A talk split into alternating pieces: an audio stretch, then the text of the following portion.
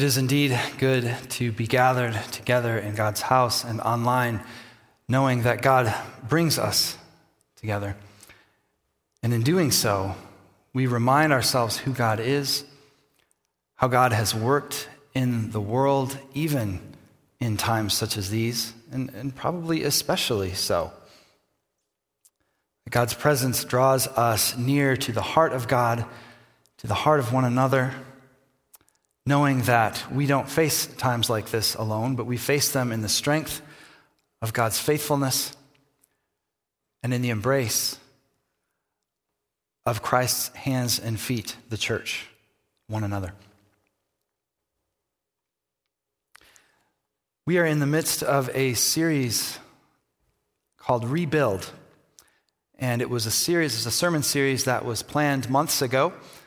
And the topic that was chosen months ago for today was to talk about healing. And as we pored over and prayed through Scripture and tried to discern which story would best illustrate how God brings about healing in God's people, the passage that came to mind was the story of Nehemiah and how God's people had been devastated. We read from Lamentations last week, kind of what that sounded like and felt like as a result of, of being sent away into exile. And, um, and eventually, God's people, through Nehemiah and Ezra and, and some others, uh, learned that they were called to, to go back to Jerusalem, to rebuild the temple, to rebuild the walls around the city, and to restore the glory of God's people. And that was the passage that we had decided as a, as a, as a staff to, to preach this morning. And then Wednesday happened, and I struggled ever since to try to figure out how that passage, those, that passage preaches to this moment. Um, and I couldn't find it. it's in there. I know it is. And I also know that if you'd like to hear more about that story and that connection, between Nehemiah, God's devastated people, God's people who restored themselves to hope um, through God's help and healing. I invite you to go to Crossroads at 11 um, because Vern's going to preach from Nehemiah, and you get to hear that at that time. This morning, though, uh, we're going to stay grounded in Psalm 46. Because that was the verse, that was the chapter that, that kept resonating with me ever since Wednesday uh, that God is our refuge and strength. And so I invite you to hear those words again, even though I read them earlier. Psalm 46 says this God is our refuge and strength, and ever present help in trouble. Therefore, we will not fear, though the earth give way and the mountains fall into the heart of the sea, though its waters roar and foam and the mountains quake with their surging. There's a river whose streams make glad the city of God the holy place where the Most High dwells. God is within her. She will not fall. God will help her at break of day. Nations are in uproar, kingdoms fall. He lifts his voice, the earth melts. The Lord Almighty is with us. The God of Jacob is our fortress. Friends, this is the word of God for us, the people of God. Thanks be to God. It is the word of God on which we can stand in times like this. We talked about that last week as we talked about who is and what is our firm foundation. It is the word of God. In fact, more than that, the word of God made flesh, Jesus Christ, whose story reminds us that no matter how dark things look, and no matter how bad things seem, Christ is risen. Christ is the light of the world, the light that shines in the darkness, and the darkness cannot, will not overcome it. And again, that's why we gather to worship is to remind ourselves of God's story and the fact that Jesus entered into the darkness, into the sin, into all the evil acts that have ever and will ever be committed. And Jesus said, No more. Death does not have the final word. This week there are memorial services planned. Um, for Chris and for Logan and for the Ligon family. And at those services, I'm sure that there will be singing.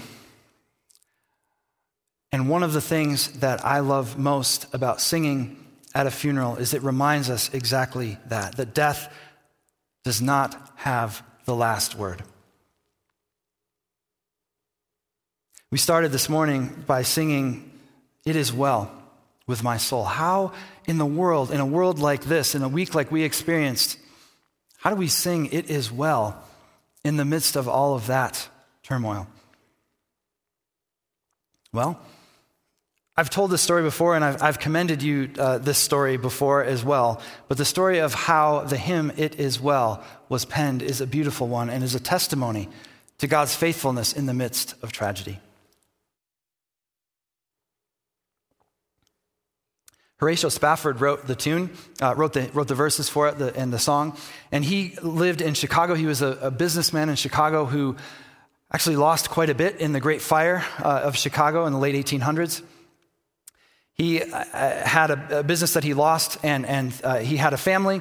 And kind of as they were sort of recovering and coming out of that time of, of devastation and fire, uh, they decided to take a trip and to, to go over to England. And so at the last minute, like I said, he was a businessman, and so something came up, and, and he didn't have a chance uh, to, to get on the boat and sail to England with his family. But he sent his family ahead and said, I will come and, and join you uh, as soon as I can. And so his wife and his four daughters got on the ship that, uh, that boarded from New York City to sail over to, to England. And he said goodbye to them. And Partway through the voyage, in the middle of the Atlantic Ocean, that ship struck another ship and went down. And Horatio Spafford received a telegram from his wife that said, Saved alone. Meaning that his four daughters, their four daughters, had passed away when the ship went down. And so Horatio did uh, what all of us would do. He, he, he, did everything he could to get over to England to be with his wife. He boarded a, another ship and, uh, and sailed across. And the captain who was sailing the ship was aware that Horatio was on board as they were going across the Atlantic.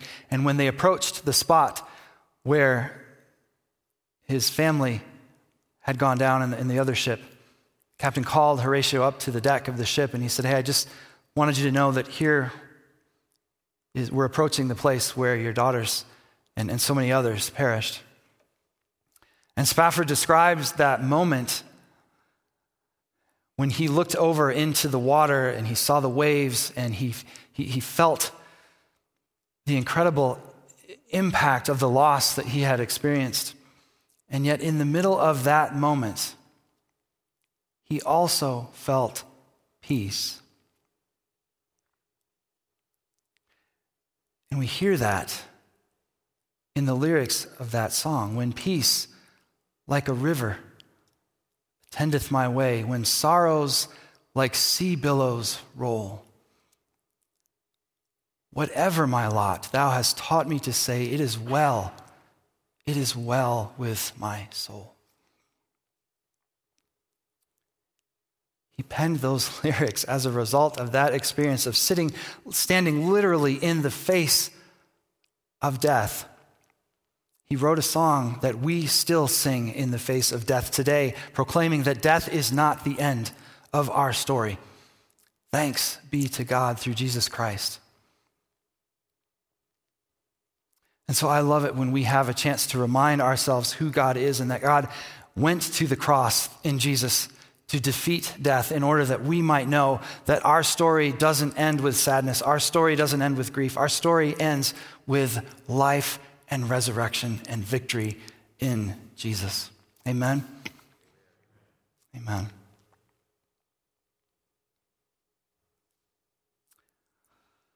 God is our refuge and strength, an ever present help in trouble. I want to tell you a little bit about how I experienced God's presence this week through the Holy Spirit. So it was Friday uh, afternoon, and um, and I was sitting and, and, thinking about again, just kind of how to, and praying about how to how to how to talk about this week and how to make sense of what happened in light of our faith and how to offer words of hope and encouragement. And, and like I said, the, the Psalm, Psalm 46 came to mind, and, and God is our refuge and strength. And I thought, yes. And if you keep reading that psalm, verse 10 says this Be still and know that I am God. And so, in the midst of trying to prepare the sermon and, trying to make connections between the things we had talked about we were going to say and, and, and the message we felt God was giving us and the reality of the moment that we face, uh, that verse came to mind Be still know that I am God. And in that stillness, I had already figured out, I'd already planned for that day to go downtown and to be a part of the, the processional that would be coming from Wilkesboro. And, but yet, there was still something that was a little bit unsettled in me uh, uh about even, even that. Um, and I couldn't figure out what it was, and I, I was, and so I spent time being still and seeking the Lord's presence in the midst of this and asking God, what is it that you want from me, from us, from our community at, at this time? And and it came to me that the thought came to me that oh i know what i'm going to do. I'm going to go and i'm going to i'm just going to go and park uh, by king street by new market and i'm going to read scripture. I'm going to, to see what bubbles up and see what, what god says to me and what god suggests might be uh, the right passage to talk about on sunday and I, will go early and I'll spend an hour there in, in prayer and in solitude and in silence and, and just reflecting on God's word and listening for a word from the Spirit. And so, as I prepared to do that, and, and I got ready uh, to head down uh, to, to, come to New Market, I was at home at the time, uh, something else stirred in my spirit. And it said, No, um, don't just sit there. Go for a walk.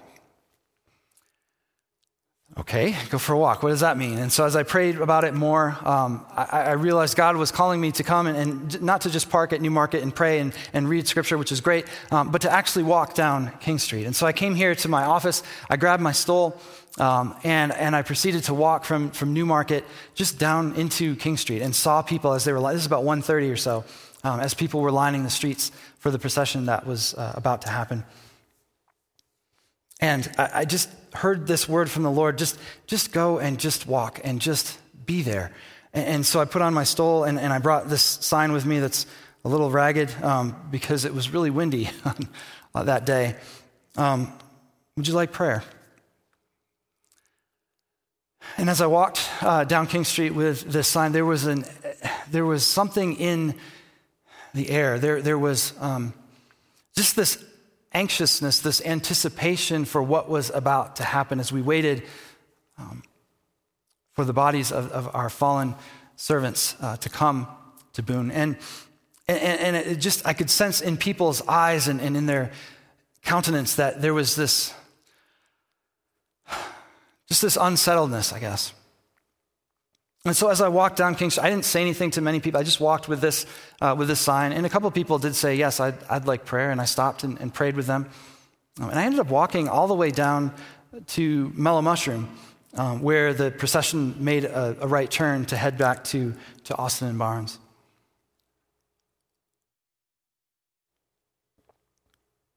And about that time was when, um, it was about 2.30 by, by this point. And so I just stayed there and, and waited uh, as the procession approached. And I know many of you were there. I saw many of you there. And um, as that procession arrived and, and prepared to turn the corner, that was a holy moment, wasn't it? Even though there were hundreds of people lining the streets, you couldn't hear a thing. All you could hear was the sound of the helicopter overhead as the motorcade arrived. And it just felt like this profound, sacred, holy moment as we stood side by side, letting all of our law enforcement community know, letting everyone in the community know that No one is alone through this. We are in this together. And the procession lasted a good long while. There were hundreds of uh, law enforcement vehicles and, and uh, first responders in the, in the procession. And I've got to tell you, after it had finished, there was a different feeling in the air. You see, there's something about standing together side by side with one another in the midst of grief that reminds us that we are not alone, but also that God is with us. And I don't know that everyone who was standing in that, in that, in that uh, procession, in that ceremony, would have been able to articulate the, the Christian faith necessarily. But I know that everyone who was in that moment experienced something of God's presence. And as the, as the motorcade approached, I, I switched my sign uh, from, Would you like prayer? to God be with you. And it almost felt as if in that moment, that was literally what was happening. God was reminding us that we are not alone and that God is with us, that God is our refuge and our strength. God is present in every time of trouble. Jesus said it differently I will never leave you or forsake you, but I will be with you always to the end of the age. And friends, I believe with all of my heart that our community experienced something of God's presence this week, even and especially in the midst of such unspeakable tragedy. God is with us always. Galatians 6 2 says this Paul, Paul writes, Carry each other's burdens, and in this way you will fulfill the law of Christ. Carry each other's burdens. That's what we were doing when we gathered this week. We were allowing one another to, to, to, lean on each other, to carry one another's burdens, to remind us that we are not alone, to remind us that God is with us. And in that way, everyone who, who, who lined the streets from here to, to Winston-Salem proclaimed, You are not alone. God is with you. And so am I. We fulfilled the law of Christ. Love the Lord your God with all your heart, soul, mind, and strength, and love your neighbor as yourself. Just by showing up and by being present with one another and for one another, we embody the presence of the living God.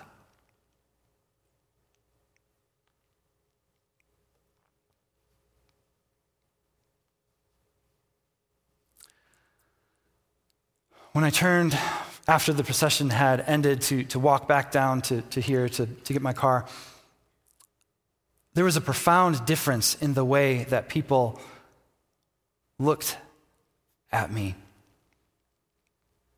As I walked, again, there was just this sense of peace. That, that even just one small step of healing toward healing had been accomplished together.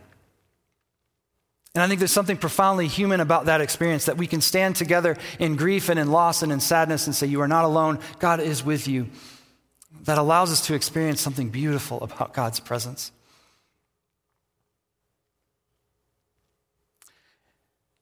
And as I reflected on that, I was reminded of a story from the Gospel of John.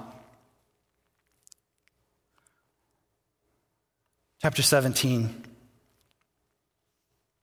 Jesus is talking to his disciples right before he gets arrested and heads uh, toward the cross and crucifixion. Jesus was talking to his disciples and he prayed this prayer over them. He tells them that the Holy Spirit is coming to be with them, to be present always, that they would be sad for a time, but that joy would come in the morning because the Spirit was on the way. And he reminded them and prayed for them. He said, Holy Father, protect them, the disciples, by the power of your name, the name that you gave me, so that they may be one, as we are one, Jesus and the Father. He prayed, he continued praying, I am coming to you now, but I say these things while I'm still in the world, so that you might have the full measure of my joy within them. So he's talking about the joy that is more robust than happiness. The joy that can stand in the face of death, the joy that can say, Death, you do not have the last word, you do not win. That's the kind of joy, the fullness of joy that Jesus is praying over his disciples that they would have because it's the same kind of joy that Jesus experiences in oneness with the Father. And then he prays this for all believers, verse 20. My prayer is not for them alone, the disciples. I pray for those who will believe in me through their message, that all of them might be one. Friends, that is you and I today who heard that message proclaimed from the disciples by the power of the Holy Spirit that we have the ability, not only the ability, we are inherently united in Christ. Because of what Jesus did on the cross, he broke down all barriers. He broke down everything that would get in the way of us loving each other. All of the political nonsense and garbage, all of the, all of the things that we divide ourselves by, like race and, and class and socioeconomic status, all of that stuff is broken down in Jesus Christ, in his acts on the cross for us. And we are united. We are one in Christ, regardless of who we are. And that is the message. That is the prayer that Jesus left with his disciples right before he went to the cross. One of the last things that he said to them Pray that you may all be one, just as God is, just as Jesus is one from the Father. And then he says, verse 23, then the world will know that you sent me and have loved them, even as you have loved me.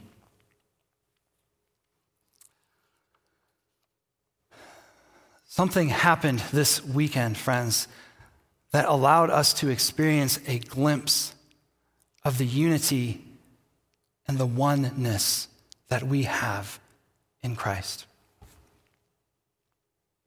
By standing with one another, proclaiming that we are not alone, by proclaiming God's presence with us, we recognize the unity. We recognize that all those other things that divide us are so trivial and insignificant compared to the love of God through Jesus Christ in us.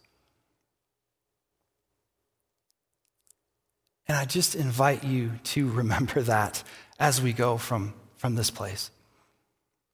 Because I know how it goes. Here's what it reminded me of. When I was coming back, when I was walking back down King Street, back toward the church, and, and people looked at, at, one, we looked at each other in the eye and, and we nodded with just a kind of affirmation that yes, we, we just experienced something sacred and holy and healing together. And there's a long way to go, but we just experienced something transcendent. We looked and we nodded, and there was love one for another. It reminded me of just after 9 11. Do you remember what that felt like? At the time, we were still, we were just as divided then as we are now. We're human beings.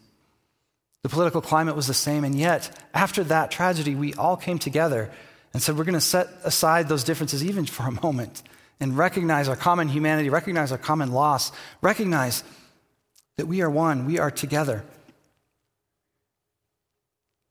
And it reminded me of that as I walked by and I, and I saw those nods and those smiles, and I felt that peace settled in the air, uh, that, that peace that can only be explained uh, as a peace that passes understanding. I believe that in that moment, I believe that we received a preview of what the kingdom of God is like. We experienced a oneness that our town and our world has not experienced in a long time. And I urge you to remember what that felt like. I urge you to remember when you're in the grocery store or when you're in your car and someone cuts you off or when you're wherever you are, when you're on social media and you're thinking about writing that comment that you know is coming from a place of fear and hurt and insecure, whatever it is, don't write it. Remember that feeling of love and unity and oneness that we experience through Jesus Christ. Because that is how the world will know God's love through us. Our unity is a representation, is a sign, is a witness of God's love in the world. And it's been on display this week, and let's not let it fail. Let's not let this moment pass us. Let's not go back into the familiar patterns of disunity and disruption and insignificant things.